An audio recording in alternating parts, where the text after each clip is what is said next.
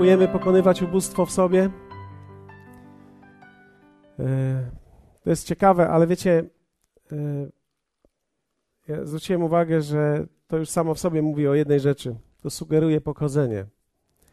Pokonujemy ubóstwo w sobie, to znaczy, że pokonujemy coś, co jest gdzieś wewnątrz nas. To nie jest na zewnątrz.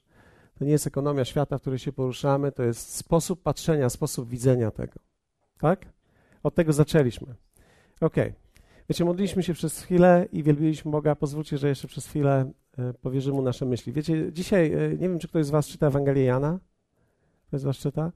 Wiecie, w tym słowie w Ewangelii Jana e, dzisiaj Jezus powiedział takie słowo, że nie rozumiecie mojej mowy, bo nie umiecie mnie słuchać. To jest bardzo ciekawe, bo to oznacza, że rozumienie zaczyna się od słuchania, od umiejętności słuchania, od umiejętności słyszenia. I to jest ponadnaturalne też w nas. Ja wierzę w to, że to musi być ponadnaturalne w nas i to musi stawać się gdzieś częścią nas. Ja, ja wierzę w to, że dopóki ja, czy ty, czy my nie nauczymy się słuchać tego, co On mówi do nas, w trakcie, kiedy słyszymy Słowo, nie jesteśmy w stanie rozumieć i przyjmować objawienia, które Bóg ma dla nas. Tak samo dotyczy szczególnie takich ważnych rzeczy, jak na przykład ubóstwo. Wiecie, ubóstwo, zwróćcie uwagę, mówiliśmy o tym, przypomnę parę punktów, dobrze? Ubóstwo było przyczyną grzechu. Tak? Ubóstwo było przyczyną grzechu. Zanim grzech przyszedł, oni najpierw, Adam i Ewa, rozpoznali, że czegoś im brakuje. Słuchajcie, mamy parę minut tylko ze sobą, więc bądźcie aktywni. Ja wiem, że niektórzy myślą, ciśnienie jest niskie, ale chciałbym, żebyście byli dzisiaj ze mną, dobrze? Poczucie, poczucie braku było tak naprawdę przyczyną tego zniszczenia, które byśmy mogli nazwać, które początkiem miało grzech. I wiecie, poczucie potrzeby jest od Boga. Bóg uczynił nas jako ludzi tutaj na ziemi z potrzebami, więc to, że masz potrzeby, to jest od Boga. Mamy różne raki potrzeby i to jest od Boga.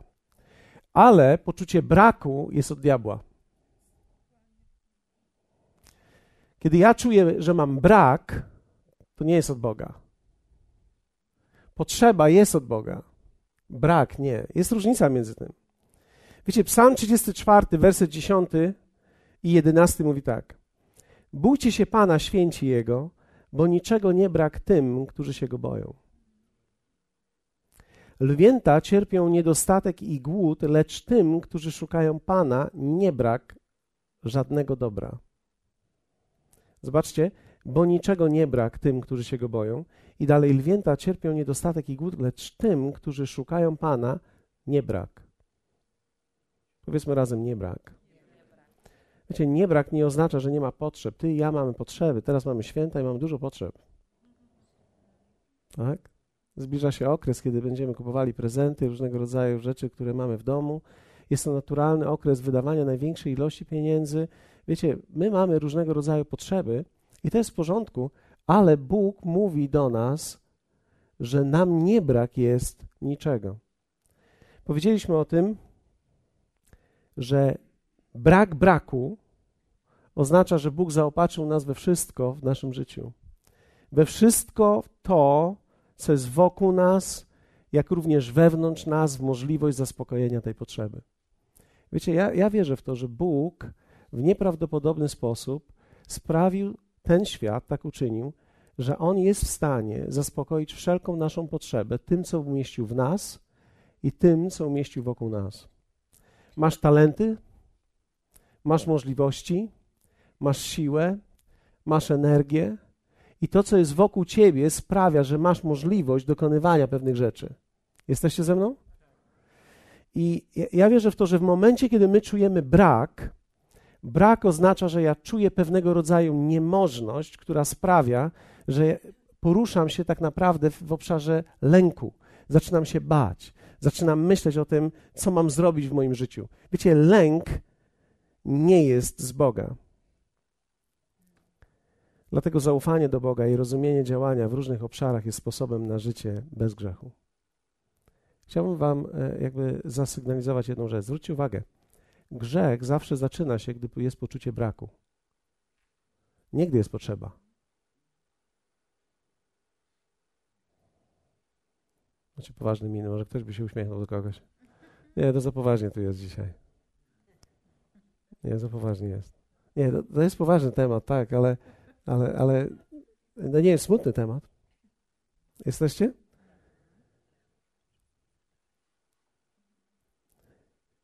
Dzisiaj myślałem o tym, że wiecie, kiedy, jeśli my czulibyśmy potrzebę, a nie odczuwalibyśmy braku, czyli nie poruszalibyśmy się w lęku, że ta potrzeba nie będzie zaspokojona, nigdy byśmy nie poszli w różne kierunki, które są grzechem w sposobie zaspokojenia. Powiedzieliśmy pierwszy punkt, który posta- jakby myślę, że postaraliśmy się określić, to jest to, że musimy zmienić sposób patrzenia na życie. To jest filozofia pewna. Pamiętacie ten fragment z Ewangelii Mateusza, szóstego rozdziału? Patrzcie na ptaki. Wiecie, ja wiele lat czytałem ten fragment. I ja myślę, że to nie jest fragment o lataniu. Ja myślę, że to nie jest fragment o beztrosce. To jest fragment, który mówi niesłychanej, o niesłychanej filozofii życia, o sposobie patrzenia na życie.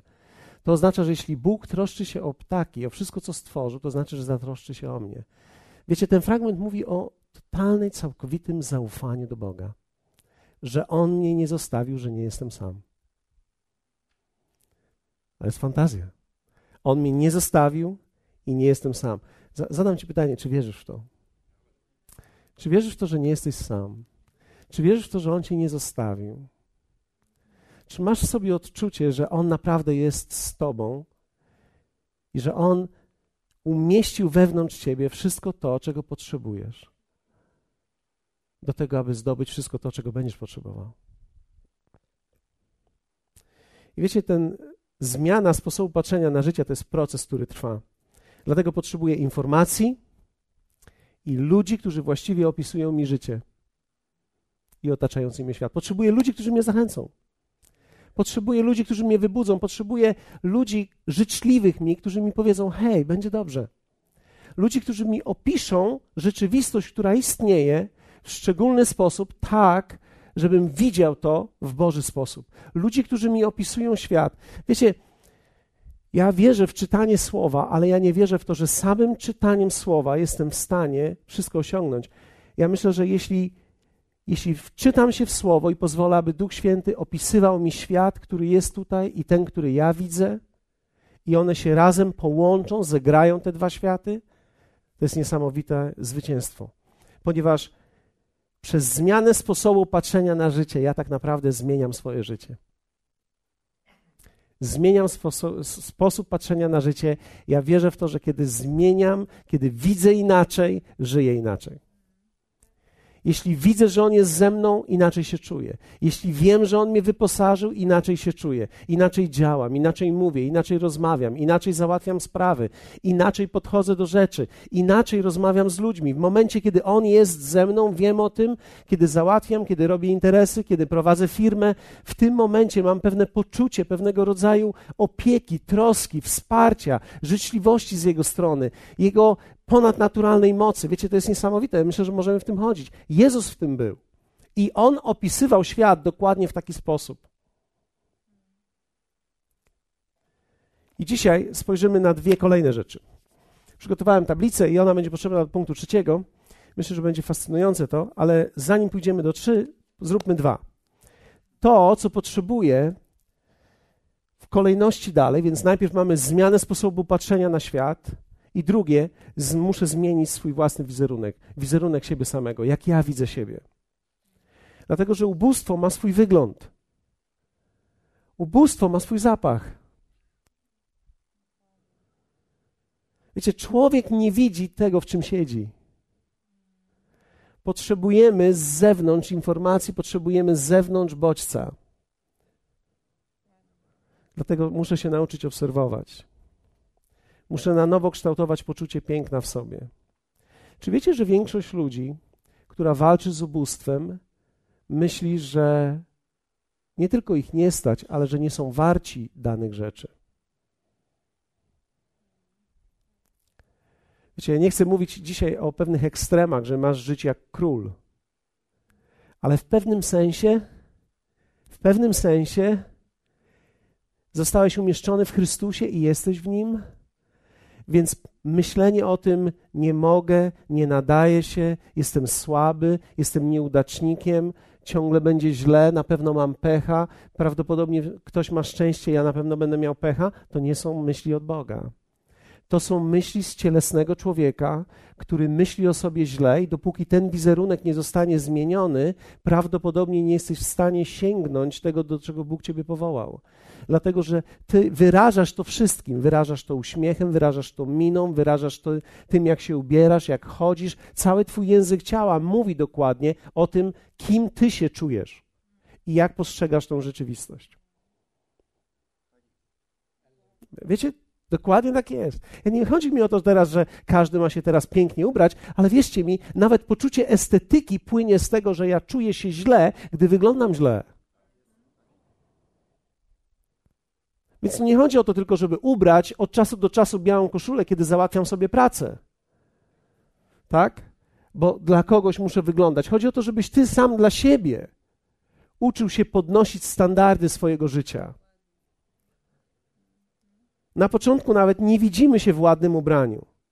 Wszystko, co eleganckie, budzi nasz wstręt. Być może tak jest w Twojej sytuacji. Wszystko, co jest ładne, wszystko, co ma e, e, jakiś w sobie powiew elegancji, może czujesz, że to nie jest dla Ciebie. Myślę, mi tam dobrze jest w moim starym sweterku. Okej. Okay. W porządku. Ja nie mówię, że masz go porzucić. Jeśli się dobrze w nim czujesz, to w porządku, ale zwróć uwagę, na to, dlaczego ci jest w porządku, dlaczego on ci się podoba, dlaczego tak jest. Zadawaj sobie te pytania. Dlaczego możesz chodzić nie w dziurawych, ale popękanych butach? Dlatego no, ktoś może powiedzieć, bo nie stać mnie na nowe, ale czy tak naprawdę jest?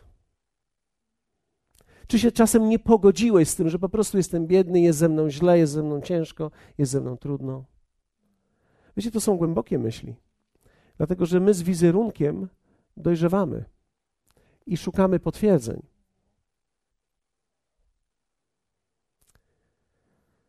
Nie zawsze to musi wynikać z ubóstwa, czasami wynika to ze stanu.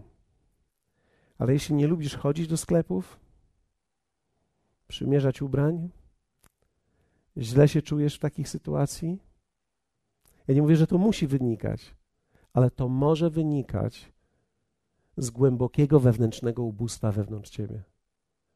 Jeśli nie lubisz iść do sklepów, źle się czujesz, kiedy chodzisz tak i sobie patrzysz, denerwuje cię tłum i szum, zadaj sobie pytanie, dlaczego. Nie mów od razu, nie lubię tego. Zadaj sobie pytanie, dlaczego. Wiecie, my nie mówimy tutaj o mojej dzisiaj przemianie, mówimy tutaj o naszej przemianie, tak? Powiedzmy razem słowo naszej. Ja nie mówię, że masz z tym problem, ja mówię, że możesz mieć z tym problem. Ja nie szukam dziury w całym, ja próbuję ci pomóc. Wiecie, człowiek nigdy nie przeskoczy swojego życia, dopóki nie zacznie zadawać sobie pytań. Dopóki nie zaczniesz zadawać sobie pytania, dlaczego ja to robię, dlaczego ja się tak zachowuję, dlaczego ja czegoś nie lubię, dlaczego ja coś lubię, dlaczego czuję, że na to mnie stać, a tego nie. Czy to jest tylko kwestia finansów, czy to jest kwestia pewnego mojego poczucia.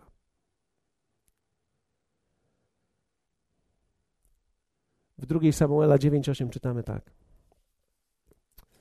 Pamiętacie ten fragment z niedzieli? To jest Mefiboszet. Oddając mu pokłon, rzekł: Czymże jest twój sługa, że zwróciłeś uwagę na takiego zdechłego psa, jakim ja jestem?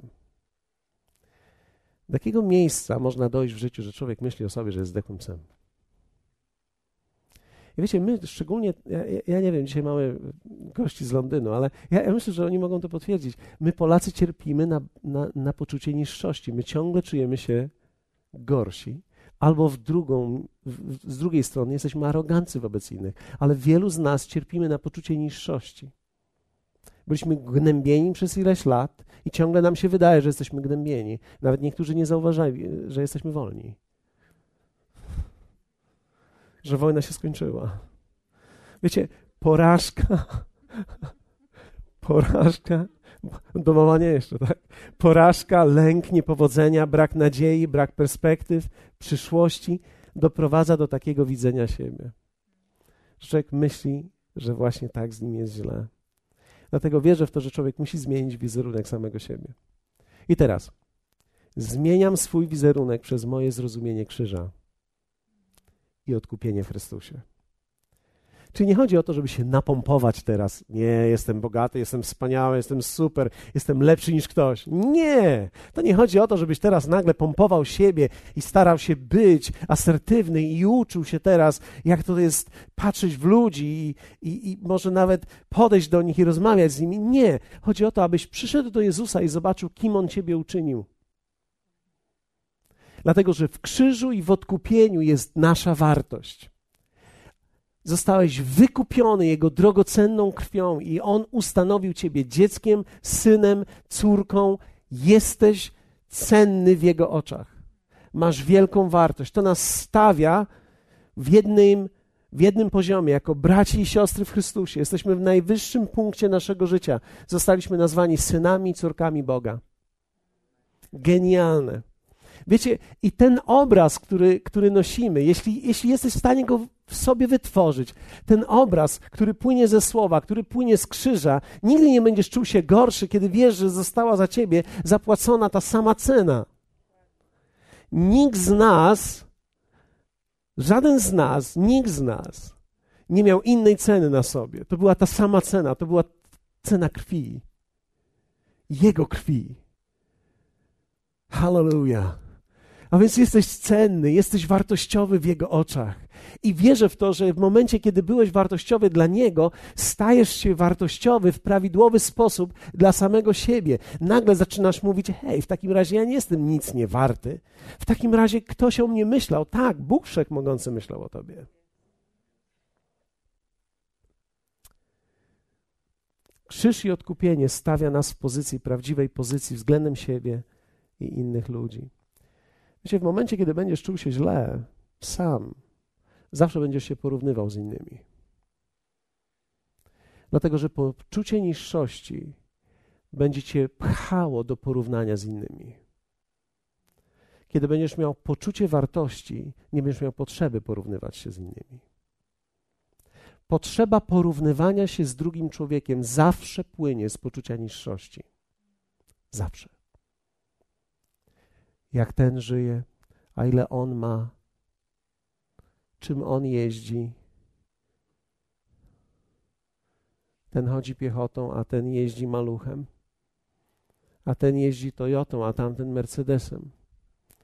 Więc spójrzmy, jak Bóg błogosławi. Tego mniej, tego więcej, tego troszkę więcej, a tamtego to już w ogóle. Super, halleluja.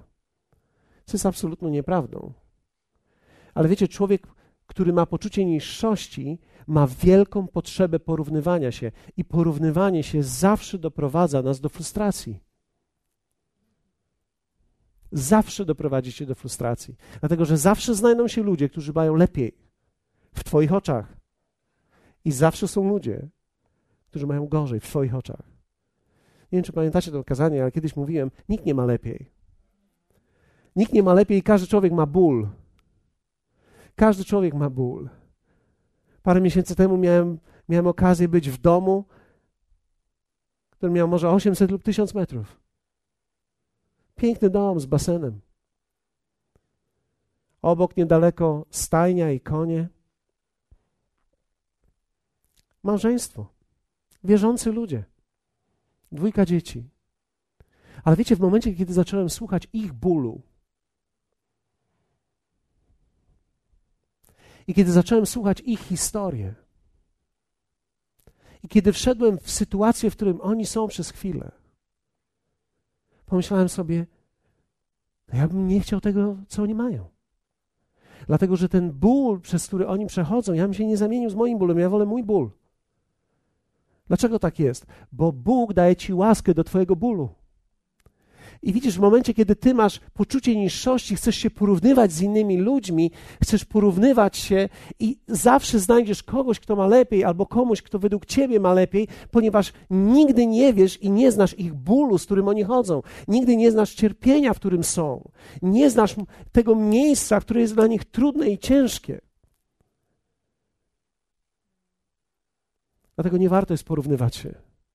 W momencie, kiedy jesteś w Chrystusie, i kiedy jesteś przyjęty, i kiedy przyjąłeś to zbawienie od Niego i wiesz, że Jego cenna krew odkupiła Ciebie, w tym momencie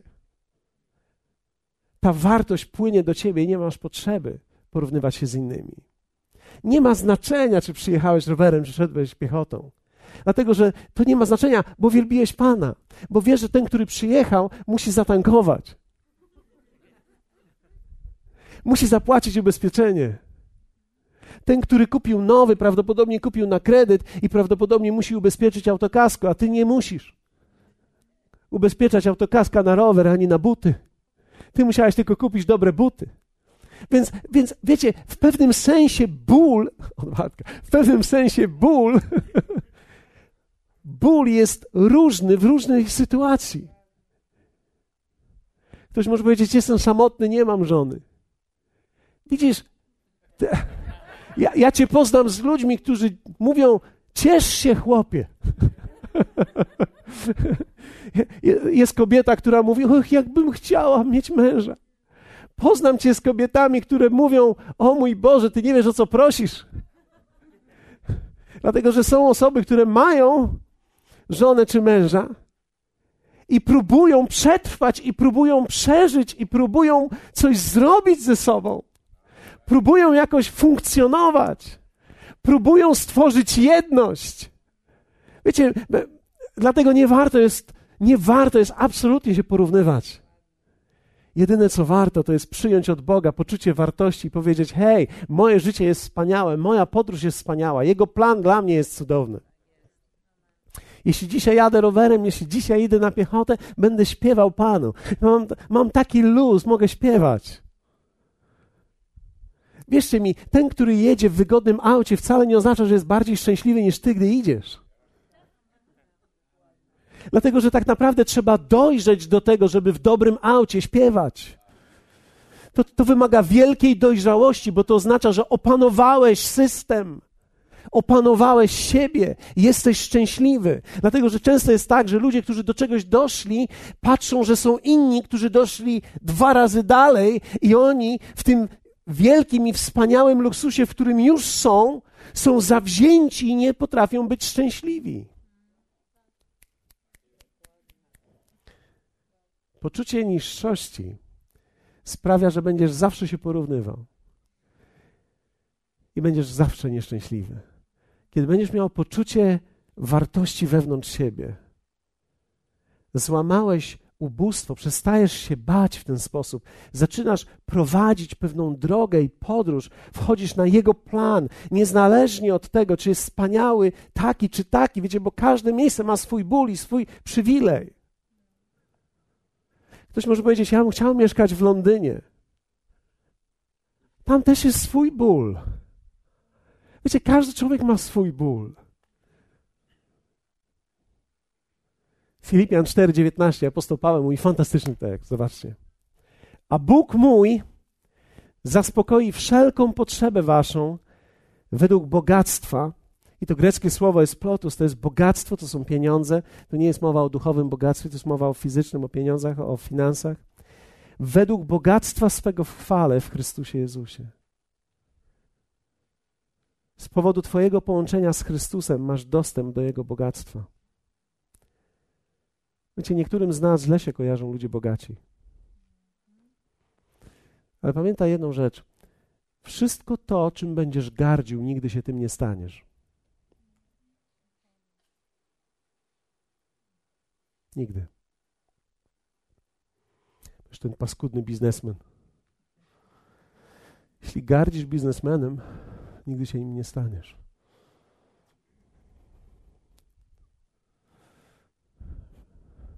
Wczoraj usłyszałem ciekawy tekst. Jeden z ludzi powiedział: A wy, bogaci, nie macie honoru. No wiecie, kiedy słuchałem tekstu tego człowieka, pomyślałem sobie, no już większej ślepoty nie widziałem. A to tylko dlatego, że prawdopodobnie w naszym kraju może nie mieliśmy do czynienia z tym zbyt wiele, ale nie widzieliśmy nigdy błogosławieństwa czy bogactwa z czymś, co jest Boże. Nam się te rzeczy nie łączą. Nie potrafimy tych rzeczy połączyć.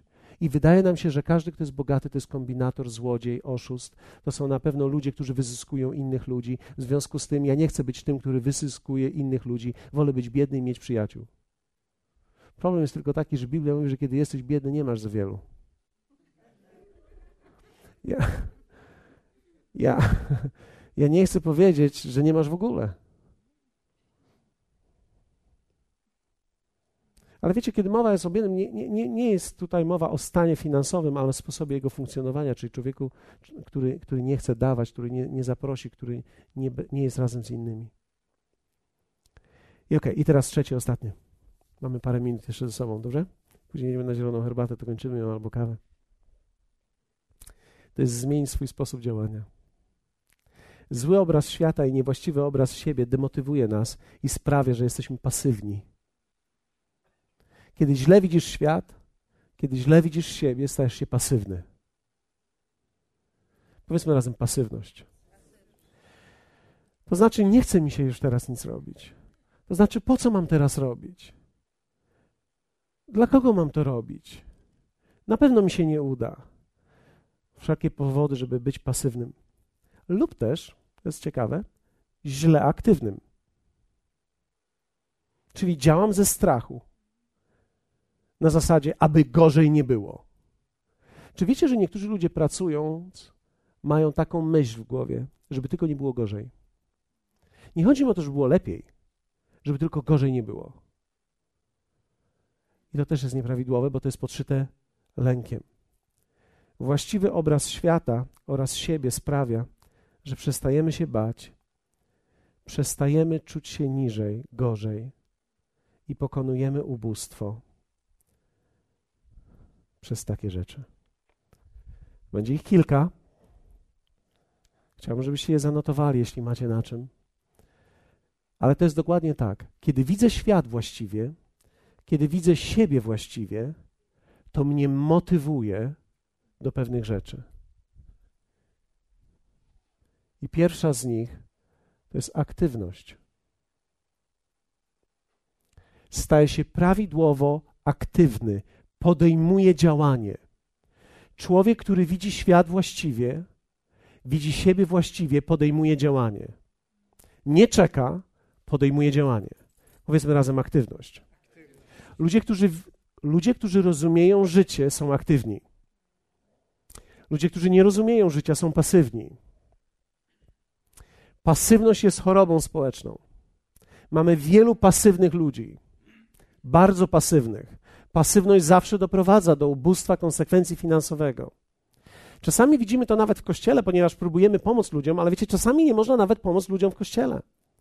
Dlaczego? Dlatego, że nie, nie, nie można wiecznie dawać, bo kiedy wiecznie dajesz im, to oni się przyzwyczajają i uzależniają od ciebie. Czasami nawet im podpowiadasz, słuchaj, może byś ściął trawę.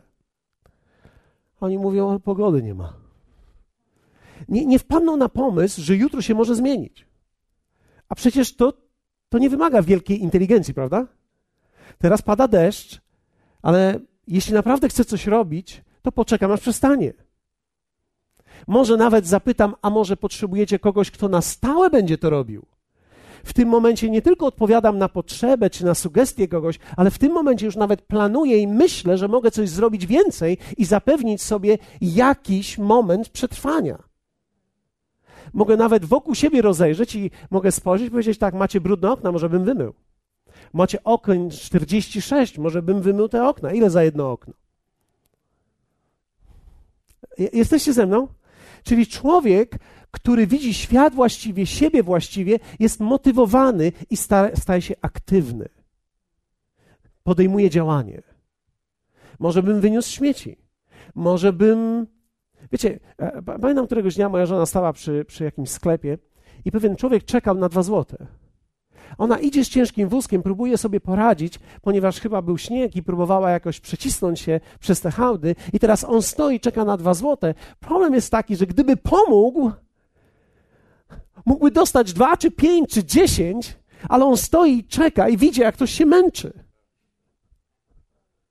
Wiecie, pasywność zawsze wyniszcza ludzi i ta pasywność zaczyna się właśnie od tego, że człowiek źle widzi siebie, źle widzi świat, nie dostrzega żadnych możliwości. Dlatego człowiek, który widzi prawidłowo świat, widzi prawidłowo siebie, zaczyna działać, jest aktywny. Wychodzisz z domu. Wybaczcie, że mówię czasami o niektórych rzeczach, które wydają się bardzo oczywiste dla Was. Ale wierzcie mi, w kościele takim jak nasz, nie dla wszystkich te rzeczy są oczywiste. Wierzcie mi, dla ludzi, którzy słuchają czasami na płytach, nie są to oczywiste rzeczy. Ja dostaję każdego tygodnia e-maile, które mówią mi o tym, jak, jak wiele zostało zmienione w życiu danej osoby tylko dlatego, że usłyszała jakąś jedną prawdę. Wierzcie mi, rzeczy wydają się oczywiste, ale nie są oczywiste. My czasami nawet o nich wiemy, ale dopóki nie zadziałasz, nic się nie zmienia. Więc aktywność. Dalej, nazwałem to relacyjność.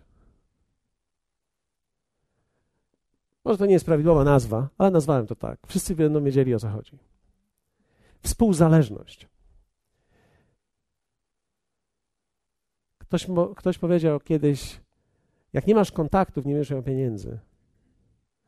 Ale to jest za mało. Nie wystarczą kontakty, trzeba mieć relacje. Wierzcie mi, ludzie, którzy nie są relacyjni, cierpią zawsze i żyją w ubóstwie. Dlatego, że finanse zawsze są gdzieś tam. Możliwości są gdzieś tam, możliwości rodzą się z kontaktu. Rozmawiasz z kimś, rozmawiasz z kimś, co u ciebie słychać? No wszystko dobrze, co robisz? A, robię to i to. I nagle patrzysz, że ten człowiek ma jakiś problem. I mówisz, hej, ty masz problem? Może ja pomogę ci rozwiązać ten problem. I kiedy ty masz z kimś relację, nawet wiesz, że on ma problem, możesz pomóc mu rozwiązać ten problem. Ale jeśli nie wiesz o tym, nie masz relacji z nikim, nawet nie wiesz, że ktoś ma problem i nawet nie wiesz, że możesz rozwiązać problem. Jeśli czekasz w fotelu z kawą, że ktoś przyjdzie po spotkaniu, zapyta, jaki jest Twój problem, prawdopodobnie się nie doczekasz. To znaczy, być może się doczekasz. Ktoś przyjdzie zapytać cię, jaki jest twój problem, zobaczy, że ty siedzisz i czekasz i chcesz opowiadać wszystkim o swoich problemach, prawdopodobnie zostawi cię w tym. Dlatego, że świat nie rozwiązuje problemów ludzi, którzy czekają na ich rozwiązanie. Trzeba wyjść, być aktywnym i być relacyjnym, żeby te problemy rozwiązywać. I wierzcie mi, ubóstwo pokonujemy przez relacje. Człowiek, który nie uśmiecha się do ludzi, nie rozmawia z ludźmi, nie ma czasu dla ludzi, nie będzie miał niczego w życiu. Z ludźmi trzeba być, z ludźmi trzeba rozmawiać. Do ludzi trzeba się uśmiechać. To znaczy nie sztucznie uśmiechać, bo wiecie, kiedy się sztucznie uśmiechać, to od razu widać, ale wiecie, e, trzeba polubić ludzi. Taka prosta praca jak kelnerowanie. Jeśli nie umiesz się uśmiechać i być uprzejmy, przegrałeś, bo masz tylko pensję. Ale jeśli jesteś człowiekiem, który zrobi drugą milę, zarobisz drugą pensję. Bo to wszystko zależy od Twojego podejścia. Wierzcie mi, my ostatnio, my jesteśmy po budowie domu, w zasadzie kończymy, jakieś tam drobne jeszcze rzeczy nam zostały, może nawet nie drobne, ale ja pomyślałem sobie któregoś dnia, usiadłem i pomyślałem tak, gdyby chociaż była jakaś firma, która raz zrobi to, co powiedziała, że zrobi. I tak, jak powiedziała, że zrobi. Okazuje się, że znaleźć takich ludzi jest prawie że rzeczą niemożliwą. I teraz niektórzy mówią, że nie ma pracy.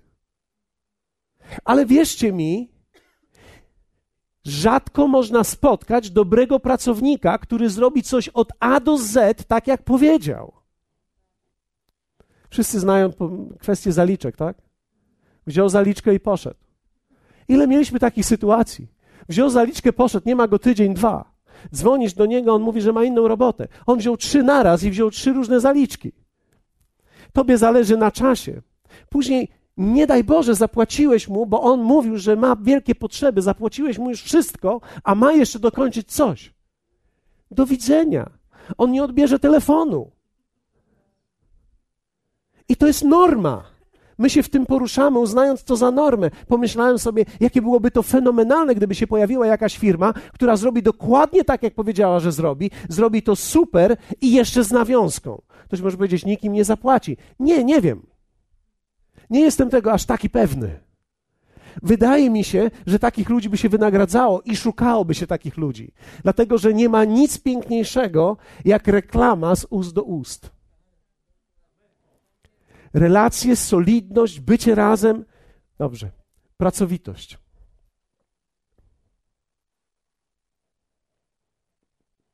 Pracowitość to nie jest bycie robolem to jest rozumienie, że moja aktywność i praca to przywilej życia. Kiedy człowiek pracuje, czy idzie do pracy, idzie do swojego błogosławieństwa. Bóg dał Adamowi ogród i dał mu pracę, zanim dał mu Ewę. To jest błogosławieństwo. Wierzcie mi, kiedy ja będę przychodził tutaj do biura, kiedy ja będę pracował w kościele i będę uznawał to za ciężar i ciągle źle, i najlepiej, wiecie, najlepiej mieć pensję bez roboty. Ale to się nazywa renta albo emerytura, ale to musiałeś wypracować przez lata pracy. Nikt ci nie daje emerytury, kiedy zacząłeś pracę. Pracowitość. Powiedzmy razem pracowitość. Wiecie, pracowitość tak naprawdę, e, e, ja, ja, widzę w tym, pamiętacie te słowa, Jezus powiedział w Ewangelii Jana, Ojciec działa i ja działam. Ojciec funkcjonuje, on działa, on, on coś czyni cały czas, jest aktywny i ja również działam. Bóg coś czyni cały czas. Nawet teraz, między nami, wśród nas, w naszych sercach, Duch Święty jest aktywny. On cały czas coś czyni. On czyni coś w tobie, w tej chwili. On daje ci jakieś myśli, daje ci jakieś pomysły, daje ci jakiś bodziec, pod warunkiem, że nie śpisz. On daje ci pewnego rodzaju momentum wewnątrz ciebie. To są inspiracje od Boga, to są inspiracje od ducha. To jest coś, co jest fenomenalne. Pracowitość nie jest przekleństwem, pracowitość to błogosławieństwo. Wierzcie mi, człowiek nawet kiedy nie idzie do pracy, powinien pracować. Mam na myśli, powinieneś nauczyć się odpoczywać nawet aktywnie. Czasami dobrze jest poleżeć przez cały dzień posiedzieć w piżamie, ale wiecie, od tego, kiedy będziesz robić to dłużej, będziesz miał depresję. Pracowitość powoduje, że widzisz swoje efekty. Doszedłeś z jakiegoś miejsca do jakiegoś miejsca. Wiecie, to jest piękne uczucie, kiedy człowiek zaczyna w jakimś miejscu, kończy w jakimś miejscu i widzi, jaki kawałek doszedł. To jest pięknie, kiedy malujesz i pomalowałeś kawałek i czujesz, że pomalowałeś taki kawałek. Dzisiaj pomalowałem tyle, jutro pomaluję tyle. Przekopałem kawałek działki, zrobiłem tyle, jutro zrobię tyle, a teraz zrobiłem tyle. Chodzisz wokół tego, jakbyś był królem, jakbyś coś się wielkiego wydarzyło, ale to jest Twoja pracowitość, przenosi się na efektywność. Kolejna rzecz wytrwałość.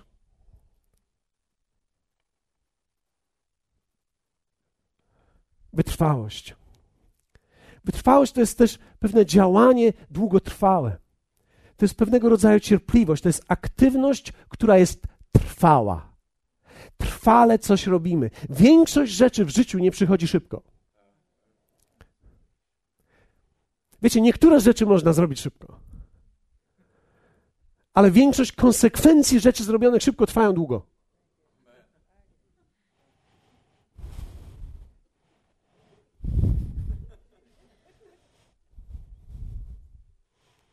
Poczekam, aż tamta nawa weźmie to i chwyci też. To do nich musi też dotrzeć. Wytrwałość jest konieczna. Wytrwałość jest konieczna w każdej dziedzinie. W małżeństwie, w domu, w relacjach, w pracy. Kiedy idę do pracy, potrzebuję być w niej wytrwały. Kiedy, kiedy czytam, potrzebuję wytrwałości w czytaniu. Wierzcie mi, nawet kiedy bierzesz książkę, musisz być wytrwały, żeby ją dokończyć. Ktoś może spojrzeć i powiedzieć, że to jest tylko 100 stron. Wiecie, żeby przeczytać 100 stron, trzeba się zawziąć. Ktoś może powiedzieć, dla mnie to jest proste przeczytać 100 stron. Kiedy ostatni raz przeczytałeś? Jak się czyta 100 stron? Niektórzy przeczytają to w jeden moment, tak? W jedną godzinę przeczyta 100 stron, albo pół godziny, jeśli skończył sztukę szybkiego czytania. Może nawet przeczytać w 15 minut 100 stron i to jest w porządku. Ale wiecie, to jest piękne, kiedy człowiek może być wytrwałym w czymś i czytać 20, później 20, później 20, później 20. 5 dni przeczytałeś 100 stron. Byłeś wytrwały, coś zamknąłeś, coś dokończyłeś. Wierzcie mi, człowiek czuje inaczej, jego całe funkcjonowanie jest inne, kiedy coś zacząłeś i skończyłeś. I żeby coś kończyć, potrzebna jest wytrwałość. Powiedzmy razem wytrwałość. To wszystko jest owoc widzenia właściwego świata i siebie samego. Świat jest pełen możliwości. Ja jestem pełen darów połączenie tych dwóch rzeczywistości sprawia, że ja cały czas mogę tworzyć. Człowiek może tworzyć. Nawet widzimy, że ludzie, którzy mają ograniczone możliwości, tworzą. Człowiek nie ma rąk, maluje ustami. Dlaczego? Ponieważ kiedy widzisz świat właściwie i siebie widzisz właściwie, jesteś w stanie pokonać nawet swoje ograniczenia. Nie ma nic gorszego, jak człowiek, który mówi, śpiewa, chodzi, ma dwie ręce, ma dwie nogi, siedzi i mówi, nie ma sensu nic.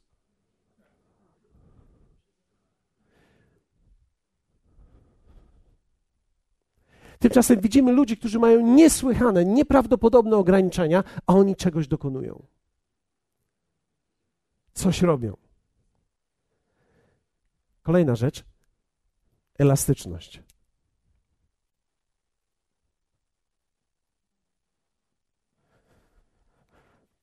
To jest ważne nawet w kościołach. To jest umiejętność podejmowania zmian. Kiedy widzę właściwie świat i widzę właściwie siebie, rozumiem, że świat się zmienia wokół mnie, więc nie ma rzeczy stałych. Nic nie jest stałe. Wszystko się zmienia. Ty się zmieniasz. Kiedy wziąłeś prysznic, zmieniłeś się.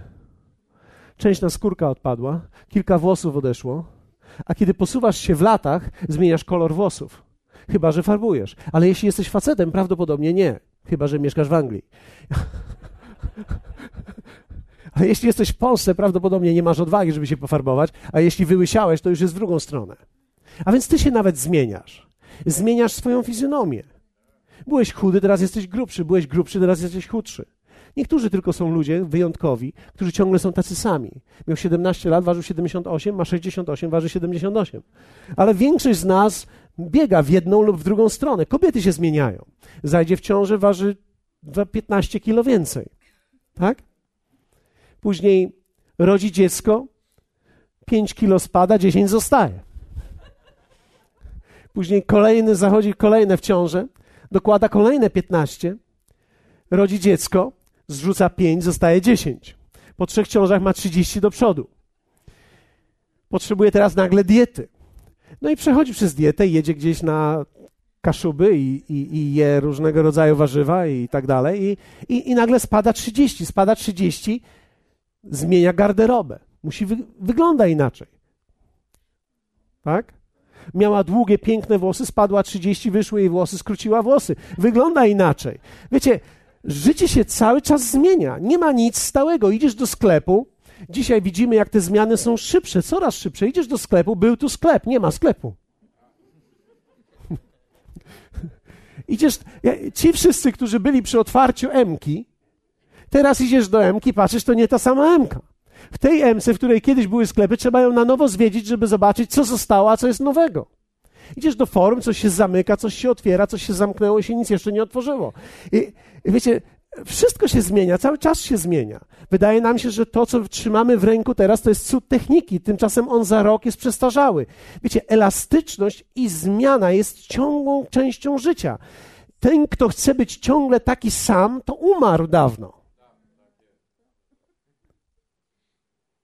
Chyba, że jeśli jest kwestia mody, tak, i miałeś cienki krawat w latach 70., w 70. były grube, później w 80. przyszły cienkie. 20 lat musiałeś poczekać z cienkim, że teraz znowu są cienkie modne. Więc no, co jakiś czas się zmienia, tak? Niektóre rzeczy, które w ciuchach były, widzimy e, w ostatniej naszej szafie, tak? Rzeczy, które kiedyś, kiedyś chodziliśmy, teraz znowu możemy chodzić. Moja babcia w czymś chodziła, czy moja żona chciałaby teraz chodzić. Może nie w tym samym, ale w takim samym. Więc elastyczność. Potrzebujemy być elastyczni w naszym życiu. Ludzie, którzy chcą, myślą sobie, to ja teraz pójdę do pracy, szukam pracy. To jest bardzo niebezpieczne podejście. Bo praca, którą dostaniesz, ty się przyjrzy, gdzie ty pracujesz, bo to jutro może tej, tej, tej firmy nie być. Zatrudniasz się w tym sklepie, a on jest właśnie w momencie bankructwa i ty idziesz pierwszego dnia, na drugi miesiąc już nie ma pracy. Więc nie ma czegoś takiego dzisiaj jak stały dochód. Nie ma czegoś takiego jak stała praca.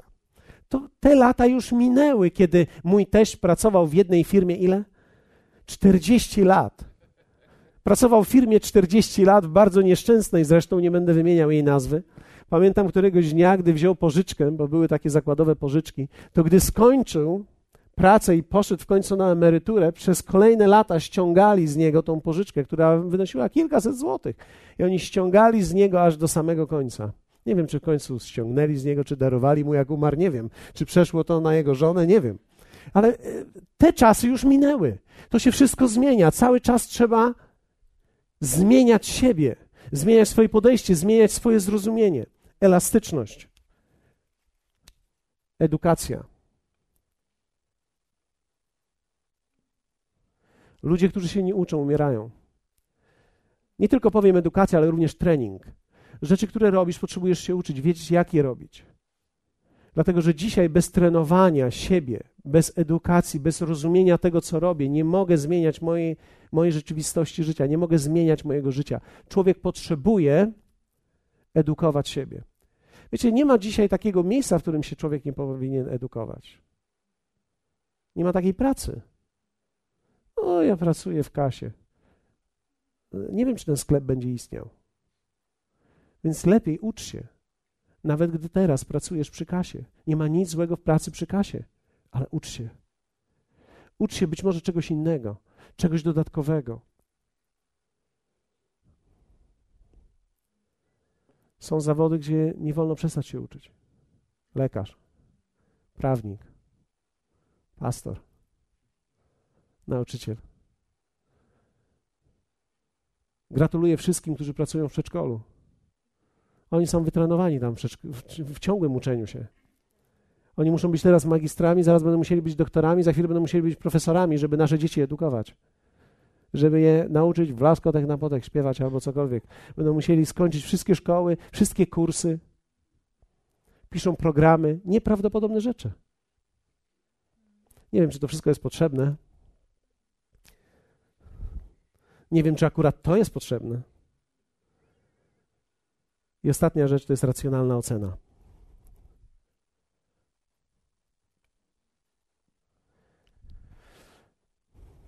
Muszę umieć patrzeć na fakty. Kiedy widzę życie właściwie, kiedy widzę siebie właściwie, muszę umieć oceniać moją produktywność, moje zaangażowanie, moją aktywność. Muszę sprawdzać to. Nie mogę bać się faktów. Nie ma nic gorszego, jak bać się faktów w życiu. Trzeba spojrzeć na fakty, spojrzeć, co robię, spojrzeć, jak to robię, jak produkuję, jak jestem owocny, jak pracuję. Muszę umieć to ocenić. Jeśli ja nie będę szybki w ocenie, życie to oceni. Życie rzadko ocenia na plus. Życie najczęściej ocenia nas przez kryzys. Dlatego, kiedy oceniasz to, co robisz prawidłowo, wyprzedzasz swoje życie i unikasz kryzysu.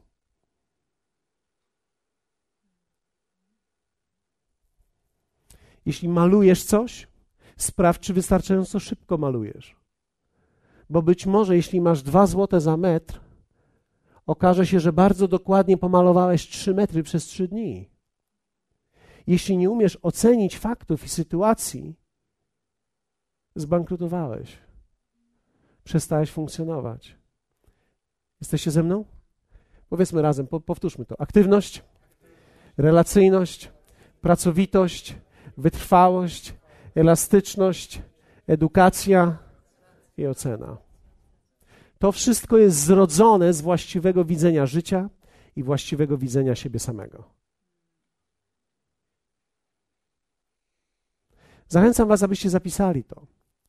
Dlatego, że w swoim własnym domu, kiedy usiądziesz i zaczniesz myśleć o swoim życiu, możesz sobie wziąć te notatki i pomyśleć, jak ja jestem motywowany w życiu, co mnie motywuje, czy ja rzeczywiście funkcjonuję właściwie, czy jestem naprawdę produktywny, czy naprawdę coś się dzieje w moim życiu, czy idę do przodu.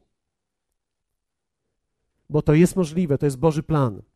Boży plan jest, aby ci niczego nie brakowało. Boży plan jest taki, abyś był produktywny, abyś był owocny i nie tylko w sensie finansów, ale również w różnych innych obszarach. Abyś był owocny w sensie relacji, abyś był owocny w swojej rodzinie, abyś czuł, że twoja rodzina dokądś zmierza, że jesteście szczęśliwi, że możecie porozmawiać ze sobą, że siedzicie razem w pokoju Bożym.